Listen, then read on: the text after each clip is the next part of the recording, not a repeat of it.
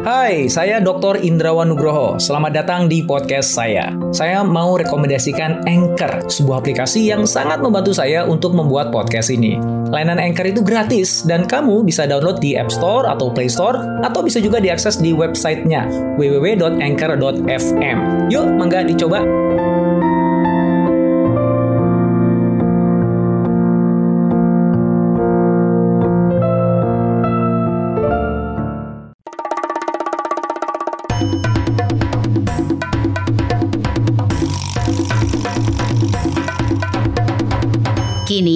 Podcast Network. Kita akan bahas tentang metaverse lagi. kayaknya nggak ada bisa-bisa nih, hype-nya tuh jalan terus sampai sekarang dan kayaknya tambah kenceng aja kalau ngomongin metaverse. Nah, kali ini kita akan ngomongin metaverse dalam aspek yang lebih dalam ya, tentang teknologinya, tentang gimana bisnis bisa memanfaatkannya, termasuk bagaimana metaverse itu nanti akan mengubah industri, landscape industri. Dan hmm. kita akan ditemani diskusi dengan Pak Risman Adnan, yang mana beliau adalah Chief Technology Officer dan R&D dari Samsung Indonesia.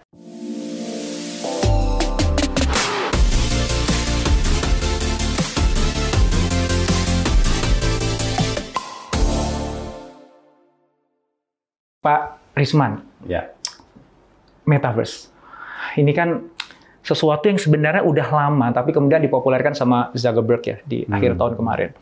Saya penasaran banget bagi seorang Risman Adnan, hmm. CTO NRND Samsung Indonesia. Metaverse itu apa? Semuanya udah ngomongin metaverse ya, Pak. Tapi kalau ditanya metaverse itu apa, jawabannya nggak ada yang precise ya. Iya, iya, iya. iya. Semua Karena orang punya definisinya sendiri-sendiri. Ya, Makanya saya tanya, kalau menurut Risman Atman itu apa gitu? Oke, menurut saya itu evolusi hmm. evolusi dari teknologi hmm. yang mungkin valid kalau Zuckerberg yang mention ya hmm. bahwa dia bilang the next vision untuk Facebook saya pengen hmm. masuk ke hmm. Hmm. bikin universe hmm. saya namain metaverse gitu. Hmm. nah kalau lihat dari aspek teknologinya jadi memang ada beberapa key teknologi yang enable ini Mm-hmm. Pertama kalau pernah dengar augmented reality mm-hmm. bahwa dari physical world mm-hmm. kayak ada benda-benda depan kita kita tambahin virtual object. Mm-hmm. Sehingga saya punya immersive experience, mm-hmm. gitu, bahwa ada mhm. experience mm-hmm. baru yang saya dapatin. Mm-hmm.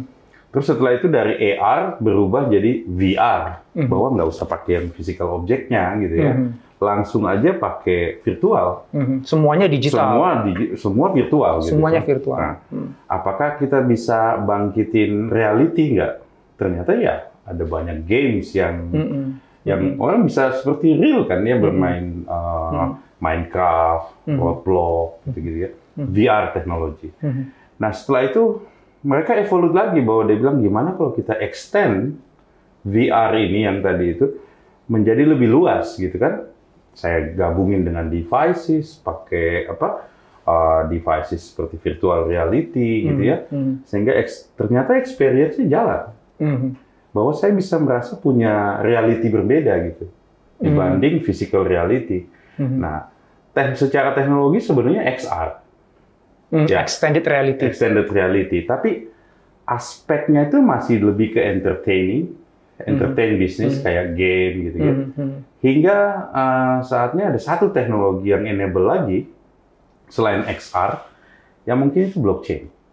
Lebih ke arah apakah digital asset Kayak hmm. misalnya kalau saya beli game ada aksesoris, hmm. ada hmm. ada aset-aset yang saya beli ya, hmm. kayak ada economic value-nya hmm. lah ya. Hmm. Apakah digital asset itu bisa kita jadikan lebih besar economic value-nya? Hmm. Nah ternyata setelah ada NFT, hmm. ya itu make sense yeah, yeah. bahwa saya bisa punya uh, economic aspek, bukan cuma entertain ya. Hmm. Dan ternyata memang itu evolusinya itu natural sekali kan ya. Hmm buat orang yang sudah punya bisnis gaming, okay. sosial okay. media, okay. kayak Facebook gitu kan, yeah, yeah. atau misalnya gaming industry mm. atau mungkin misalnya 3D movie gitu ya. Mm -hmm. Very natural untuk mereka mm. bilang bahwa saya pengen pakai teknologi itu, mm -hmm. ya kan? Nah, pertanyaan berikutnya, apakah buat semua company? Dan apakah untuk semua industri juga? Apakah masuk? buat semua industri? Yeah. Industri akan nanya bahwa dia bilang ya what I can get secara ekonomi. Apakah saya get branding? Ya udah, mm -hmm. saya beli aset, mm -hmm. saya beli digital land kalau mau, mm -hmm. ya kan? Yang penting saya dapat branding. Mhm. Terus dia mungkin nanya lagi, apakah saya bisa cost reduction? Mhm. Oh, yang tadinya kita bikin misalnya trainingnya pakai uh, offline, Mhm. costnya mahal ngumpulin orang, bisa nggak kita create training experience? Mhm. Mhm. Bahkan barusan Satya Nadella bilang uh, enterprise meeting itu harus seperti di satu virtual reality gitu kan. Mhm. Nah, tapi itu semua kan masih masih fasenya teknologi ini karena gabungan ya dari beberapa teknologi. Jadi ada XR, ada devices, hardware, ada blockchain, mungkin tambahin lagi protokol-protokol lainnya ya yang kita belum tahu karena ini masih fase. Jadi kalau kita lihat di semua teknologi ada fase namanya itu emergent. Jadi baru, Baru lahir, muncul, ya. baru muncul. Jadi ini masih baru banget. Mhm. Oke, walaupun misalnya teknologinya lama, Mhm. tapi kan bergabung beberapa ya. Iya, iya. Nah, ah, masih baru secara teknologi. Nah, kita juga tahu bahwa teknologi itu punya hype cycle ya. Iya, betul. Yang pada saat awalnya itu innovation trigger-nya itu hype-nya tinggi banget. Iya, iya. Sampai dia peak tuh. Peak-nya itu apakah ah, ekspektasi kita, inflated expectation-nya itu Iya. dapat nggak gitu kan? Habis itu nanti dia turun. Iya. Oke, dia delusif. Habis itu baru nanti dia entangle lagi, uh, balik gitu. Baru masuk ke plateau of productivity. Jadi teknologi itu punya life cycle, hype-nya juga punya life cycle, Mhm. adopsinya pun punya fase. Mhm. Ada yang adopsinya itu innovator. Mhm.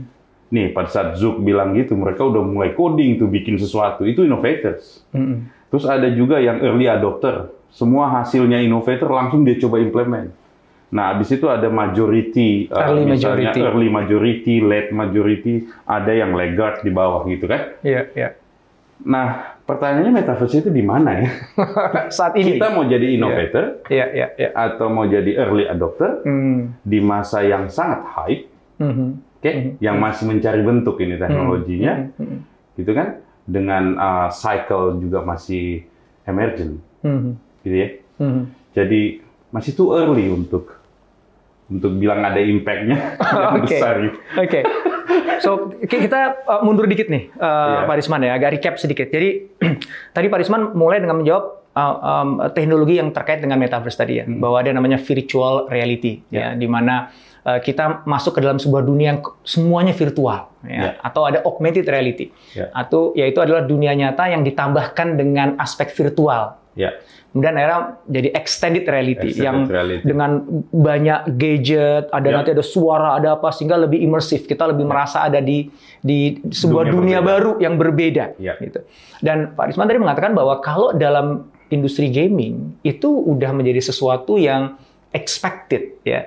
Artinya ya itu adalah tambahan fitur yang ngebuat dunia gaming menjadi lebih imersif. Karena Ya. kan kalau kita bicara industri gaming itu selalu bicaranya kan imersif kan. Hmm. Gimana kita main game itu nyedot perhatian, sensasinya pemain tuh ke dalam game itu sampai dia nggak mau keluar kan gitu. betul. Dengan adanya metaverse dengan teknologi tadi itu ya kayak industri gaming kayak dapat dapat mainan baru, dapat angin baru kan. Pakai aja supaya orang tuh berlama-lama main di gamenya dia kan. Kalau sekarang kan kita bicara game yang nggak bisa di post ya. Kalau zaman saya dulu kan game bisa di post ya. Kalau sekarang itu bilang, nah ayo sholat, ntar ya lagi main game. itu di post dong gamenya, sholat dulu, nggak bisa di post. Mana ada game nggak bisa di post? Kamu jangan bohongin ayah gitu. Nih ayahnya jadul. game sekarang nggak bisa di post ya gitu. Ini online game.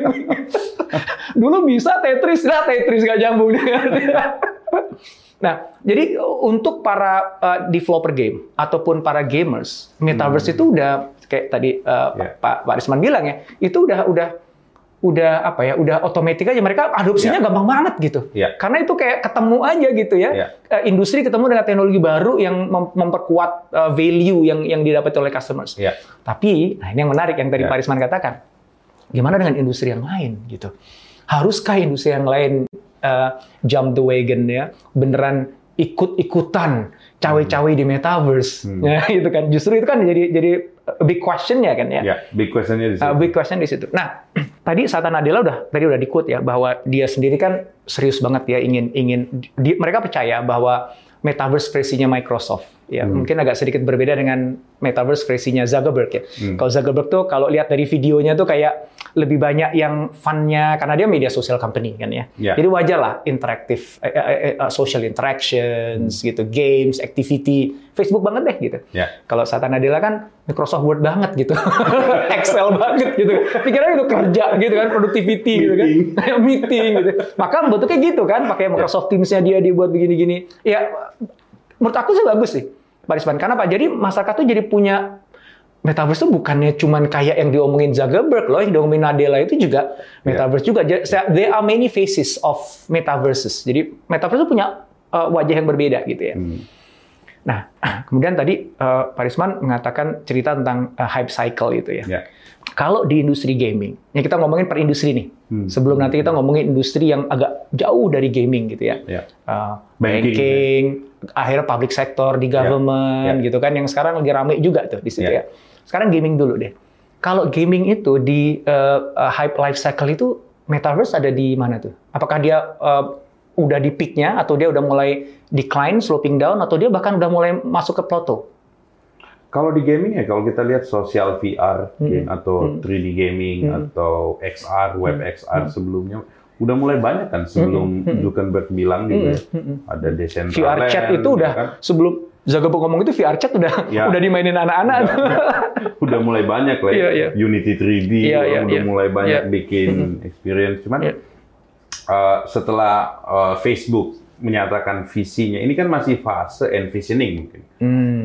Uh, saya juga nggak punya informasi sudah sampai sejauh mana mereka uh, di sisi inovasinya gitu kan. Nah, uh, tapi buat mereka itu valid untuk mengatakan bahwa kita pengen ke situ visinya. Hmm. Nah, tapi buat uh, normal company, ya mereka pasti akan menimbang-nimbang dari berbagai aspek. Oke. Branding, uh, cost, Hmm. ya kan, apakah ada optimization, apakah ada productivity gain, gitu ya. Hmm. Nah, ada juga yang impact-nya itu pengen jadi early adopter, apa pun itu, gitu kan. Hmm.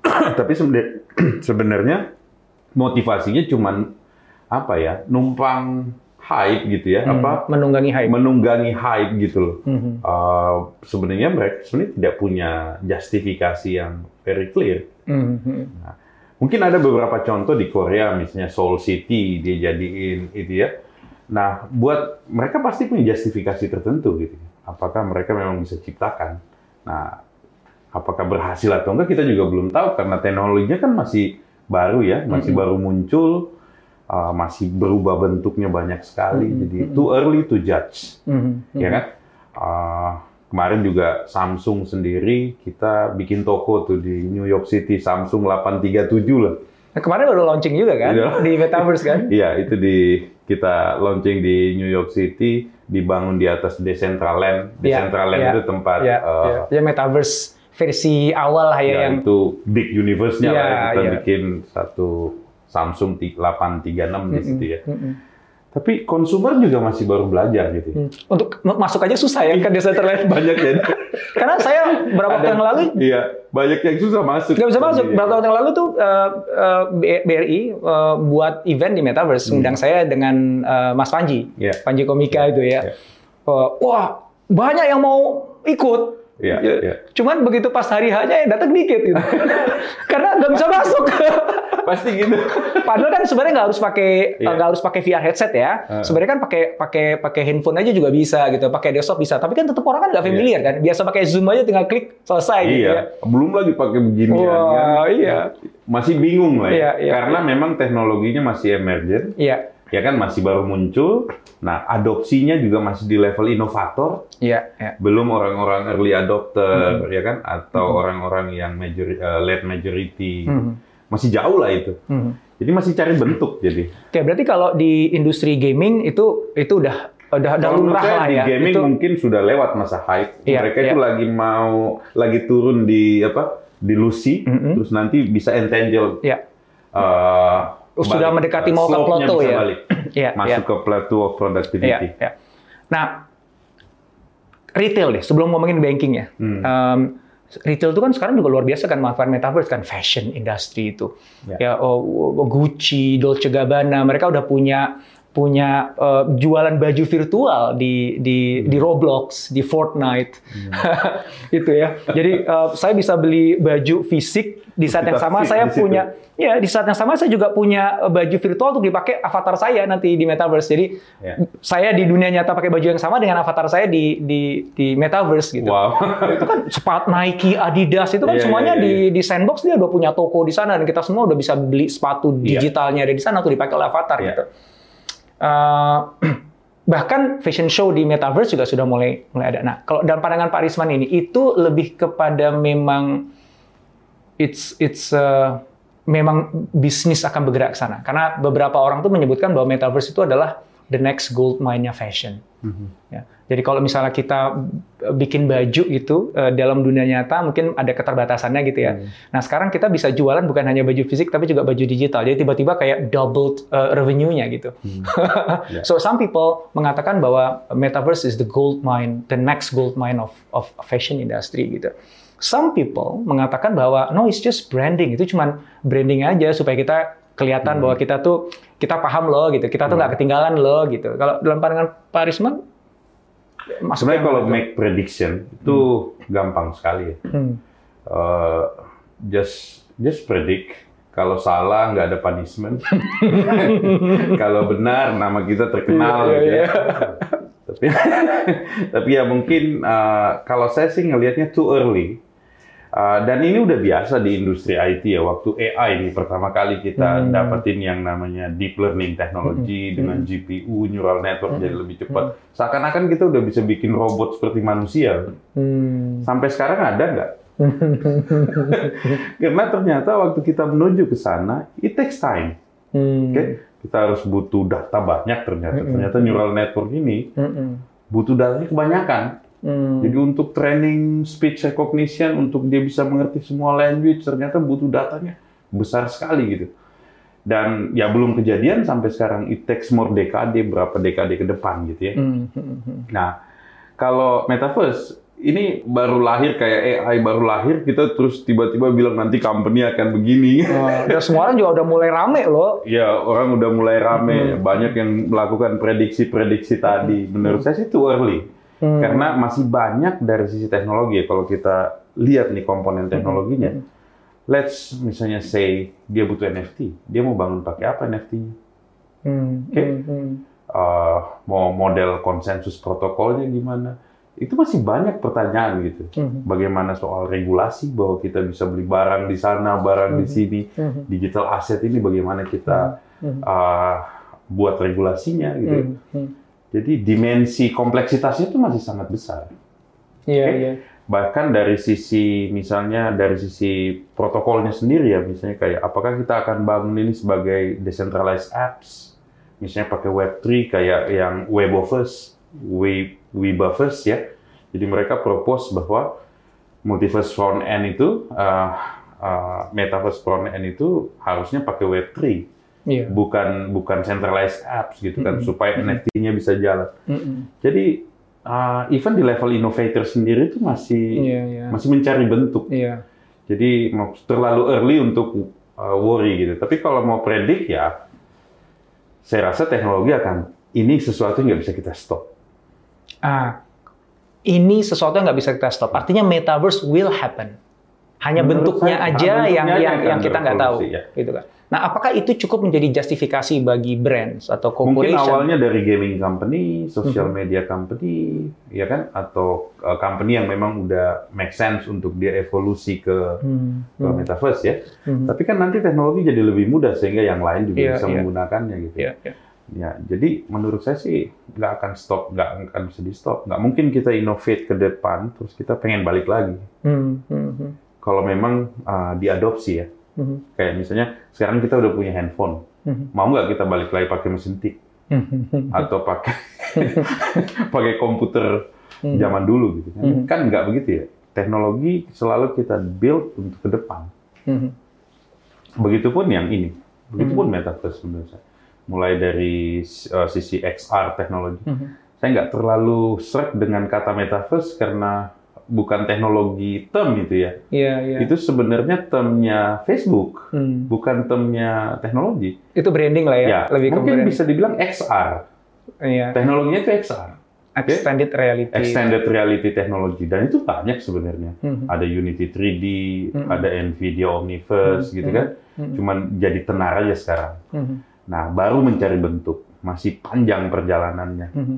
AI pun sampai sekarang ya, bahkan yang jadi backbone juga di metaverse itu AI. Kayak Hmm. misalnya tadi waktu beli di retail tuh, Mhm. waktu dia matching ke avatar itu, itu Hmm. kan bagaimana kita fit, itu kan namanya image in painting kalau di AI. Mhm. Bahwa saya in paint, saya punya uh, baju dalam avatar. Mhm. Teknologi itu masih butuh banyak data. Iya. Belum selesai itu, jadi Iya. banyak teknologi aspeknya yang masih belum sempurna, Hmm. sehingga masih butuh waktu. Iya. Saya kan em, berapa bulan ini bermain-main lah ya dengan Oculus headsets gitu ya. Em, baik nyobain meeting, nyobain buat kelas gitu ya ke- kemarin yang tadi dengan dengan Mas Panji itu atau main game lah yang paling banyak sih sebenarnya ya, aplikasinya. Game sebenarnya yang ya. yang udah dapet ya. Iya, iya, itu udah jelas enak banget gitu main game di Iya, sana iya. gitu. Tapi kan memang pertama adalah eh, headset itu nggak murah. Yang kedua adalah juga masih nggak enak juga ya, very bulky. Walaupun saya udah pakai yang macam-macam lah Iya. Tuh tambahannya gitu. Ya. Ya, belum comfortable ya. Ya. Maka sebagian orang mengatakan bahwa em, sebe- eh, kuncinya tuh ada di di headsetnya. Kalau kalau headset itu akhirnya muncul yang lebih nyaman dipakai dan juga affordable, maka itu akan mengakselerasi adopsi metaverse. Paling nggak melalui jalur gaming dulu, social interaction dulu, Betul, ya, Uh, betul. belum yang lain-lain gitu ya. Betul. Uh, dan konon katanya di tahun ini nih Facebook mau ngeluarin headset yang jauh Enak. lebih ringan. Xiaomi juga nih uh, dapat informasi dari teman-teman Xiaomi nih bahwa nanti akan keluar nih Indra nih gitu. Harganya murah banget gitu ya. Tahu lah kalau dia, udah keluarin barangnya. nah ya Ya, yang mana artinya kalau begitu akses orang kepada metaverse itu ya itu udah lebih mudah itu kan akan mengakselerasi adopsi Betul. gitu ya. Nah, dalam ini Samsung sendiri mengambil peran apa ya? Apakah ak- ikut ngebangun metaverse-nya atau bangun gadgetnya atau bangun software-nya gitu yang uh, visi ke depannya gimana? So, CEO Samsung kemarin di World Mobile Congress yang terakhir dua tahun ini, dia udah bilang bahwa dia akan masuk ke device untuk, Oke. cuma dia nggak sebut itu metaverse, dia sebutnya XR. Hmm. Karena metaverse itu sangat-sangat Facebook Identik, ya, identik dengan Facebook ya benar-benar. Jadi sebenarnya XR plus NFT plus ya many technology. Iya, gitu iya, kan. iya. Jadi eh, ya saya rasa sebagai hardware company, consumer device, Samsung pasti akan Pasti akan masuk ke situ. ya? melihat kalau Hmm. memang ada use case skenario yang masif ya Hmm. mereka pasti akan akan masuk di Mhm. device ya. Eh, Samsung juga baru acquire satu company di Korea namanya Double Me. Mhm. Jadi itu ya dia bikin holoportation atau holoroom seakan-akan kita ini bisa Pindah-pindah, pindah-pindah. teleportasi ya. Ya. Nah, saya rasa itu juga satu effort untuk uh, apa ya? uh, let's see, oke? Hmm. atau wait and see. Hmm. Tapi kita harus prepare karena uh, ini mirip dengan banyak teknologi yang emerging sekarang ya, kayak blockchain, uh, XR ini. Sesuatu yang kita nggak bisa stop karena all engineers around the world working on it. Hai, sebelum kita lanjut podcastnya, kamu sudah pernah dengar Anchor kan? Anchor adalah all-in-one podcast editing platform yang saya gunakan untuk rekaman, edit suara, tambah lagu, dan semua hal dalam pembuatan podcast yang sedang kamu dengerin ini. Anchor bisa membantu kamu bikin podcast kamu sendiri loh. Caranya gampang, tinggal download dari App Store atau Play Store, atau bisa juga diakses di www.anchor.fm. Download Anchor sekarang ya. Iya, iya, iya. Saya bisa nggak kita stop blockchain? Iya. thousand, hundred thousand people working, ya agak sulit ya. Masa mau di, gimana stopnya coba? Even kita nggak tahu siapa mereka. Ya, kayak dulu siapa yang bisa stop internet ya? Dulu di awal-awal kan banyak yang protes ya. Ya, Ini kita nggak bisa lepas dari itu pasti Betul. akan. ya. kayak Web3 sekarang seperti itu, decentralized web atau the future of internet mereka declare. ya. Mhm. Ya itulah powernya. Yang nanti akan jadi basis metaverse atau extended reality itu Ya, kan itu kan. Sekarang udah ada proposal soal itu dari community bahwa bagusnya pakai Web3 Mhm, dan dia uh, decentralized gitu. kan. mhm, mhm. Ada yang bikin bahkan open source-nya namanya Webaverse. Hmm. Nah, kita tahu kalau di banyak eh, digital eh, produk atau digital company itu winners takes all ya. Hmm. ya marketplace yang begitu banyak ke Indonesia termasuk negara yang marketplace-nya paling banyak katanya gitu dan Ya. akhirnya kan ya terseleksi gitu. Ya. Ya, eh, em, internet search engine juga akhirnya terseleksi kan gitu Ya. kan ya. Nah, metaverse nanti kalau dalam pandangan Pak Risman tuh, Hmm. sekarang kan juga kan banyak orang yang mengklaim bangun metaverse ya. Hmm. Decentraland ada metaverse sendiri, sandbox metaverse sendiri atau Ya. extended reality-nya sendiri kalau pakai bahasanya Ya, ya. Pak Risman tadi gitu Nvidia ya. juga bikin. Nvidia buat sendiri, nanti Satya Nadella dengan Microsoft Ya. buat sendiri, Zuckerberg dengan Metaverse buat sendiri kan itu kan banyak kan ya. Dan kalau ngikutin pola yang ada di dunia digital di mana winners takes all, apakah itu juga akan terjadi? Kita kita ini lagi prediksi nih, yang tadi itu Hmm. salah nggak apa-apa, bener kita bisa ngeklaim. Jadi bebas bebas, bebas memberikan prediksi ya. Nah, kalau ternyata terjadi winners takes all, kan bahaya. Kalau kita semua hidup dalam satu metaverse gitu, misalnya metaverse-nya Facebook gitu ya, Meta, misal- misalnya gitu ya. Ya. Kan itu ditakutin orang kan. Ya, wah dia bisa jadi Tuhan di sana menentukan segala-galanya Oh. gitu. Kalau internet sekarang kan, internet sekarang itu kan nggak ada yang punya. Iya, Kalau iya. internet sekarang, ya. Iya, iya. jadi relatively ya, ya yang gue punya adalah aplikasi gitu. Aku punya server, tapi kok nggak memiliki internet gitu. Tapi metaverse tuh memungkinkankah nantinya itu akan jadi ter ter apa ya ter tercentralize gitu. Akhirnya ada konsolidasi yang sangat kuat sehingga winners takes all dan dia menguasai the whole metaverse tuh mungkin nggak skenario itu menurut Pak Risman? Kalau kita lihat komponen teknologinya ya, kayak blockchain, udah pasti metaverse butuh blockchain, terutama di area NFT-nya gitu ya. Terus kalau kita lihat AI, computer vision, uh, NLP, itu pasti kepake sekali di itu ya. Dan kita lihat lagi misalnya teknologi XR gitu. Saya rasa nggak, agak sulit kita bilang ada satu single winner Hmm. untuk semua teknologi itu ya. Even sekarang saya bilang blockchain, who own this technology? Ya, itu. kayak Ethereum atau Nah, Ethereum kan ada si but but ya, butan Vitalik. Vitalik gitu. Itu kan bisa Tapi dibilang kan kita dia nggak bisa bilang bahwa he own uh, Ethereum, Hmm. ya kan? Ownership-nya konsensus semua, Iya, iya, semua iya, yang ada di iya. network is the owner, Iya, iya, iya. ya kan? Terus misalnya, let's say kita nggak pakai Ethereum, kita pakai Solana. Hmm, iya, Oke. iya. Solana gasnya lebih murah, ya kan? Terus Mm-mm. transaction per secondnya lebih cepat. Mm-mm. Mungkin bisa make sense sekali untuk dipakai sebagai transaction engine di? Hmm. di Metaverse. metaverse, ya. kan? Nah, itu juga nggak bisa kita bilang bahwa Solana mi- milik satu company pemilik Solana gitu kan. Karena Banyak Ya, sekali di dalamnya Iya. karena udah decentralized. Hmm. Nah, yang ketiga adalah AI. Ini sekarang AI memang di awalnya itu kita udah bilang ini cukup berbahaya nih teknologi kalau dimiliki oleh satu winner. Hmm. Bayangkan kalau misalnya tiba-tiba dia yang punya gitu ya. Ah, kita berusaha di community pasti untuk ah, tidak mengizinkan itu terjadi gitu kan. Maka ada open AI. Hmm. Jadi effort untuk make sure AI itu accessible buat semua orang. Hmm. Nah tapi kita nggak tahu. Apakah ada yang udah bikin gitu kita nggak tahu gitu. Dan ah, kalau misalnya tiba-tiba dia dapat ah, general intelligence gitu kan yang dia keep for himself untuk ruling the world. Nah itu kan yang bahaya. Hmm. Hmm. Nah, tapi untuk metaverse saya nggak ngelihat. Karena ada AI-nya, ada Hmm. blockchain-nya, Jadi komponen ada XR-nya, banyak komponen dan komponen. variabelnya sangat banyak sehingga Banyak.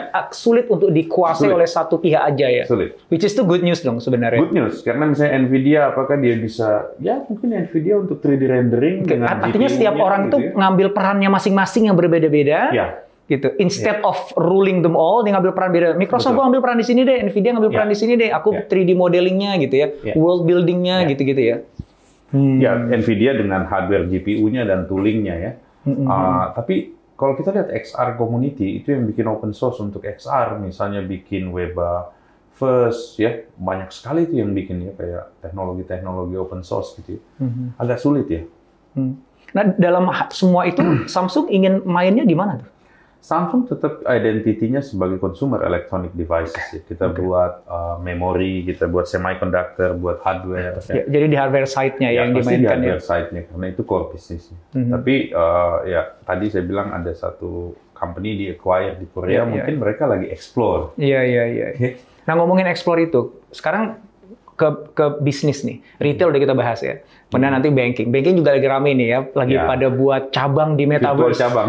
ya, public services ya. Kotanya Mas Ridwan ini juga lagi Dua buat metaverse ya, ma- Dua tahun lalu saya udah lihat prototipe aplikasi VR untuk transaksi kayak internet banking pakai Hmm. VR. gitu. Tapi it's not metaverse ya. It's a VR technology. Oke. Iya Oke. kan? Hmm. Bukan bukan metaverse. Metaverse ini kan dalam artian ada interaksi uh, antara users, ada economic uh, transaction, ada digital transaction di dalamnya, ada aset yang kita build di dalamnya kayak Iya, universe. iya, sebentar seperti dunia realita gini, cuman Iya. dia dalam bentuk digital Iya. kan gitu ya.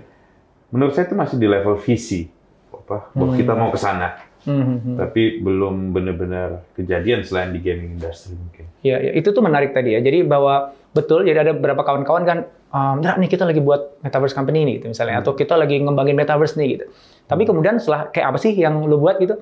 Oh, lo buat VR gitu. Ya, jadi VR banyak orang lebih yang mengartikan virtual reality Ya. dengan metaverse, padahal Ya. padahal enggak gitu ya, Mas ya. Enggak. Nah itu eh, supaya kita lebih paham nih perbedaannya apa. Em, metaverse tuh gini loh, kalau VR tuh begini gitu. Supaya supaya kita nih nggak salah nih, VR dibilang metaverse nanti gitu.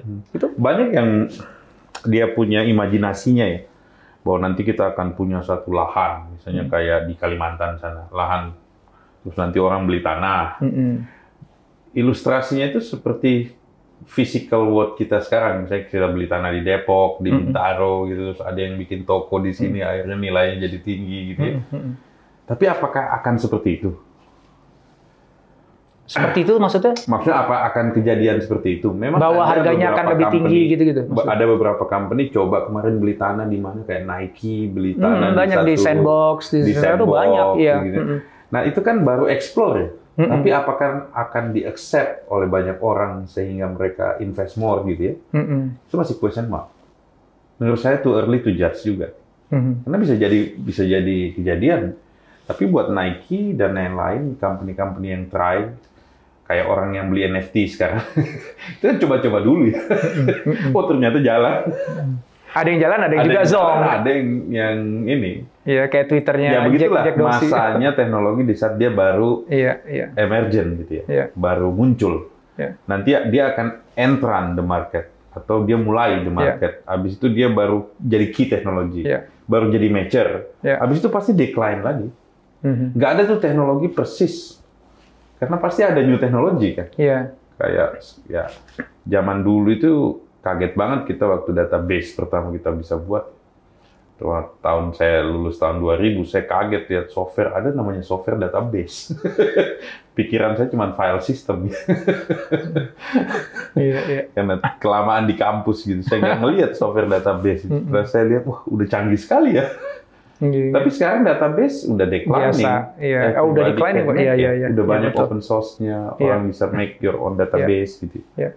Jadi metaverse itu kan karena masih embrionik banget, masih awal banget, masih berkembang. Berarti sebenarnya tidak bisa sekarang kita mengatakan bahwa apa pun yang sedang ada di luar sana, bahkan Decentraland, Sandbox yang sudah sangat terkenal Ya. itu tuh belum bisa dibilang itu metaverse sekarang. Belum. Tapi mungkin itu ya kayak kalau kita mau sneak peek deh ngelihat Ya. lah uh, visi metaverse tuh mungkin agak akan seperti itu. Ya. Tapi mereka bukan metaverse. Nah, balik Saya lagi rasa mereka lagi mungkin lagi envision apakah ini harus jadi centralized app atau Hmm. decentralized app kayak di build over iya. uh, blockchain network gitu Iya. ya. Artinya mereka sendiri pun juga masih mencari-cari Iya, masih cari metaverse yang mereka ingin bangun tuh yang kayak gimana gitu bentuk. kan. Iya. Iya, iya. Nah, maka kalau tadi dibandingkan dengan VR, ya beda banget. Kalau VR itu kan sebuah Oh, ya, teknologi yang sekedar untuk buat dunia tiga dimensi dan Iya. kita bisa main ke dalam itu kayak sebenarnya kayak game tuh udah udah Iya. banyak yang VR. Cuman Udah bedanya banyak, kita nggak pakai VR headset kan gitu Iya. kan. Gitu. Jadi jangan salah loh, Iya. VR dengan metaverse itu dua hal yang berbeda. Metaverse bahkan kita sendiri juga masih belum bisa pinpoint metaverse Iya. tuh definisinya apa yang udah diakui semua orang juga kan nggak ada juga gitu kan. Agak mirip dengan AI sih sebenarnya. Hmm. Maksudnya uh, AI itu agak sulit kita capai karena kita sendiri kan nggak ngerti intelligence itu apa. Hmm. Bagaimana kita bangun sesuatu yang kita nggak mengerti itu apa? The main problem dengan AI itu kan, because kita nggak mengerti what is human intelligence. Apakah kemampuan bedain objek, bedain teks, apakah cuma itu? Yang mana sekarang AI-nya lebih banyak ke situ gitu. ya. AI-nya ke situ misalnya kayak misalnya untuk saya bisa bedain ini objek bunga, ini vase gitu ya. Kalau AI sekarang nih, saya butuh data mungkin seribu foto bunga dan foto vase. Seribu image. Nah, apakah manusia belajarnya AI-nya Seperti itu. kan enggak? Hmm. Saya mungkin nggak pernah lihat beginian sebelumnya, tapi saya tahu ini vase. Ini bunga gitu karena dia dipadanin gini. Hmm. Jadi AI sekarang itu masih jauh. Nah, kenapa kita nggak bisa capai yang seperti kayak kemampuan kita? Karena kita nggak mengerti. Hmm. Begitupun metaverse, kita itu tidak mengerti. Metaverse itu Harus apa jadi sebenarnya? kayak bagaimana? Iya. Iya, iya, iya. Ya kan? Makanya semua orang coba-coba aja udah gitu. Misalnya tiba-tiba ada orang gila ya, misalnya orang innovator gila, dia bilang, oke, dia kan ada foto Mars ya. Hmm. Saya jualan tanah Mars aja. saya kapling-kaplingin di sana kan. Saya bikin planet baru. Kenapa kota? Kenapa Bentuknya planet? habis itu di- disebut metaverse. Iya. Kenapa saya nggak bikin multi planet? Kenapa saya nggak bikin misalnya tata surya gitu? yang multi planet gitu kan? Itu ide bagus juga tuh siapa yang mau ngambil. Atau galaksi gitu. Jadi saya bisa beli bumi. Wow, saya beli. itu problemnya metaverse karena Iya. definisi kita tentang universe Iya. sama dengan AI. Kita nggak tahu apa itu. Hmm. Hmm. Apakah reality kita atau physical location kita? Hmm. Jadi masih, saya rasa masih bakal banyak yang lucu-lucu dari itu. Tapi exactly bukan yang kayak Iya, iya. Um, yang kita bayangkan sekarang. terakhir nih, um, ini sebenarnya saya masih pengen diskusi banyak banget ya. Kemarin itu kan saya di- diundang oleh Binus ya, alma mater saya ya, untuk untuk um, bicara tentang metaverse, khususnya dalam konteks talent. Jadi mempersiapkan talent kita Ah. Indonesia supaya bisa uh, nyambut hadirnya metaverse ini, supaya kita tuh nantinya ujungnya tuh jangan cuman jadi tadi itu apa uh, pengguna saja, tapi Ya. kita harus jadi kreator, terus jadi produser gitu. Itu spiritnya kan bagus tuh ya. Ya. Masih banget ya. Nah, eh, menurut Pak Risman, apa yang perlu dilakukan oleh anak-anak muda sekarang nih Hmm. Em, dalam rangka em, karena tadi metaverse pasti akan kejadian. Ya, Ini just matter of time aja, nggak bisa di stop. Maka kan akan bagus kalau yang anak-anak muda sekarang kan mempersiapkan dirinya dong Ya. untuk ngambil peran Ya. di situ kan. Nah, Ya. peran apa yang sebaiknya anak muda ambil sekarang dan apa yang anak muda bisa lakukan sekarang untuk mempersiapkan diri menuju metaverse nanti? Ya, karena komponen teknologinya kan banyak ya. Mm-mm. Ada deep learning, terutama Mm-mm. untuk computer vision, speech recognition, Mm-mm. NLP gitu ya. Mm-mm. Uh, terus ada NFT, ya dia harus belajar blockchain. Uh, terus ada 3D graphics untuk bikin asetnya, desainnya. Terus ada XR untuk bikin realitinya dan lain-lain. Jadi komponennya teknologi ini banyak. Mhm. Selama ini kalau kita sebut digital di Indonesia, itu masih apps, web, mobile. Oke, what we will face ke depan ini, ini teknologi yang menurut saya kita nggak pernah explore jauh sebelumnya. Contoh misalnya, saya bisa dapetin nggak orang yang memang ahli 3D rendering, ya. Uh, industrinya aja belum ada kan. Kalau di US kan ada Disney yang udah bikin video dari rekaman video dia render jadi animasi gitu ya. Kita belum nih. Tapi ada gaming industry kita yang udah start mungkin sekitar 10 tahun sebelumnya ya. Dan mereka udah explore VR, udah biasa lah dia augmented reality VR. Karena teknologi ini mainannya anak-anak gaming, eh, game game engineer gitu. Tapi mereka juga aneh waktu dapat AI. Anak-anak game diajarin AI juga beda. Waktu blockchain lebih bingung lagi. ini blockchain apa gitu ya.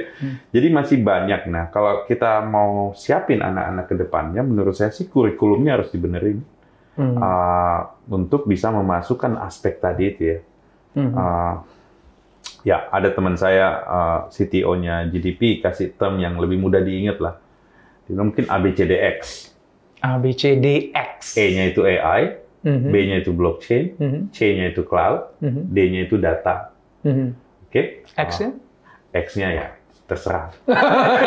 Silakan tambah sendiri. Jadi, IoT, Oh, metaverse. oke, oke, ya. oke, oke. Jadi ABCDX ini harus Oke. kita bring ke mainstream bahwa itu harus ada di dipelajari atau disiapkan ya. Mhm. Dan ABCDX itu all contain fundamentalnya pasti di matematik, algoritma. Oke, waktu belajar blockchain, wah udah ada kriptografi di situ, Hmm, saya, ada saya pernah coba-coba belajar itu tuh pusing gitu. saya tuh. Ya saya berhenti di tengah jalan habis itu Data nyerah. struktur, algoritma, ya kan, kriptografi, digital Ya, ya, ya. signature.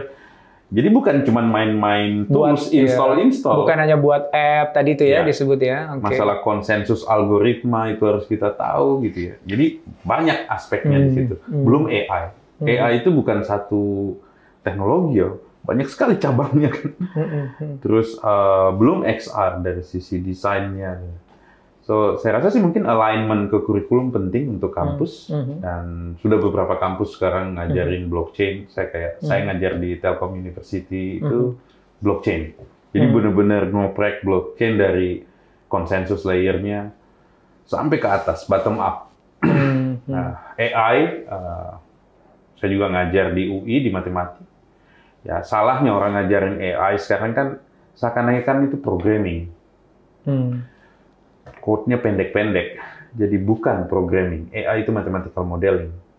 Jadi Hmm. kalau kita pelajarin AI secara kayak Python programming, ya itu end up nothing. sih. Hmm. Ya, kita harus pelajarin AI dari sisi mathematical modeling, yaitu pasti statistik, probability, optimization. Oke. It's all matematik. Blockchain pun begitu. Vitalik itu coba lihat baca papernya atau papernya Nakamoto yang pertama Hmm. itu Hmm. very matematik. Hmm. Oke. Terus AI matematik, blockchain matematik, cloud computing udah eksis, kita tinggal pakai gitu kan. Datanya udah banyak data teknologi sekarang, tapi X-nya tadi itu, Hmm. menurut saya eranya sains dan teknologi itu dari matematik. Hmm. Metaverse tadi. Wow. Metaverse itu sebenarnya in its essence adalah mathematics. Mathematics. Wah. Nyesel dulu nggak ikut les matematika yang Coba ya, serius. baca blockchain itu ya, kalau lihat paper-papernya blockchain soal konsensusnya, is all mathematical modeling. Hmm. Ya, ya. Ya agak sulit buat yang uh, mathematical levelnya rendah, Hmm. itu baca paper-paper blockchain. Iya, iya. Nah, kalau kita nggak baca paper, akan penuh dengan hype. Hmm. Karena nggak memahami Karena nggak fundamentalnya. mengenal fundamental ini sebenarnya apa teknologi. Mm-mm. Bahwa ini ada Merkle tree yang Hmm. distributed, ya, yang anti nggak bisa ditemper. Kalau ada yang coba temper, nggak akan diterima karena ada husky-nya. Udah sangat Pak, technical banget nih. panjang lah ini, ini, ini, itu. ini, saya jadi teringat ketika dalam kursus online blockchain itu, di sinilah saya akhirnya berhenti, nggak meneruskan. Udah pusing kepala saya. ini kayaknya nggak sanggup deh. Ya tapi kayaknya kalau mau innovating kita harus facing itu Iya, ya. iya, iya. iya. Buat anak-anak Iya. student-student yang lagi Iya. di sekolah. sekarang. Jadi ar- artinya untuk ah, anak-anak muda nih yang yang menyaksikannya, ya, itu dunia metaverse itu pasti akan terjadi satu. Akan, Dan bisa ini sekarang lagi development, Ya. ya. Dan kalau teman-teman ingin ikut serta di situ, membangun metaverse-nya itu, maka pintu masuknya itu banyak. Ya. Tapi yang fundamental tadi matematik itu menjadi Ya. prasyarat gitu ya. Ya. Habis itu mau ngambil di aspek AI-nya Ya. atau tadi 3D modeling-nya Security-nya, atau semua matematik. Ya. Atau NLP-nya, Natural Language Processing-nya, macam-macam itu, itu pilihan aja masing uh, Ya. Setiap orang mau ngambil perannya yang mana, mau mainnya di mana. Ya. Bahkan kalau kita bicara metaverse kan tidak hanya atau extended reality tadi kan, nggak hanya nggak hanya ngebangun infrastrukturnya kan, tapi membangun dunianya kan, world buildingnya. Ya. Berarti kan bicara 3D modeling kan, ngebangun bangunannya, bangun apa gitu. Full of algorithm itu. Iya. Tidak semudah yang dibayangkan semudah yang ngebuat dibayangkan. 3D animation ya. Enggak, enggak. Ada ya bagian itunya, tapi nggak semudah itu.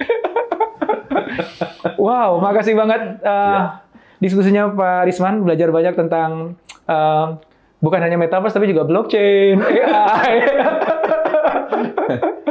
thank you, thank you so much ya. Mungkin panjang ceritanya kalau blockchain, mungkin kita Iya, iya. bisa discuss lebih Mungkin untuk, lanjut nanti. untuk nutup uh, apa pesan nih untuk anak-anak muda nih ya yang yang mendengar Ah, ini ya uh, terkait dengan dengan metaverse atau bahkan juga beyond metaverse. Ya, mungkin mereka yang lagi di bangku kuliah sekarang, they are in the golden time of technology. Hmm. Yang setiap bulan kita bangun, baca paper, lihat di luar sana ada hal baru yang kita belum lihat sebelumnya. Di masa kita, waktu kita lulus ya mungkin setahun sekali kan, atau lima tahun sekali gitu ya. Terlalu lambat kayaknya dunia bergerak. Nah, mereka ini di golden time. Hmm. Nah, cuman kalau mereka uh, di golden time tapi bukan menjadi bagian dari itu dan hanya menjadi user, menurut saya sayang sekali. Hmm. Nah, jadi kalau masih di bangku kuliah, saran saya sih back to fundamental, pelajarin sains dan teknologi, ya, sains itu menyangkut semua yang berhubungan dengan alam gitu ya. Kayak misalnya kita mau bikin robot ya, kita pasti niru uh, animals, kita niru mekanik yang sudah ada di alam dan itu pasti physics, biology. Kalau kita mau bikin uh, blockchain pasti mathematics. Kalau kita mau bikin metaverse ya pasti ada aspek artnya, tapi aspek teknologi sainsnya juga tinggi. Jadi this is the time sih untuk back. The golden time. Ya, it's a golden time. Nggak akan terulang menurut saya. Wow. Ya. makasih, makasih banget waktunya, Sip. Pak Isman. Thank you. Terima kasih.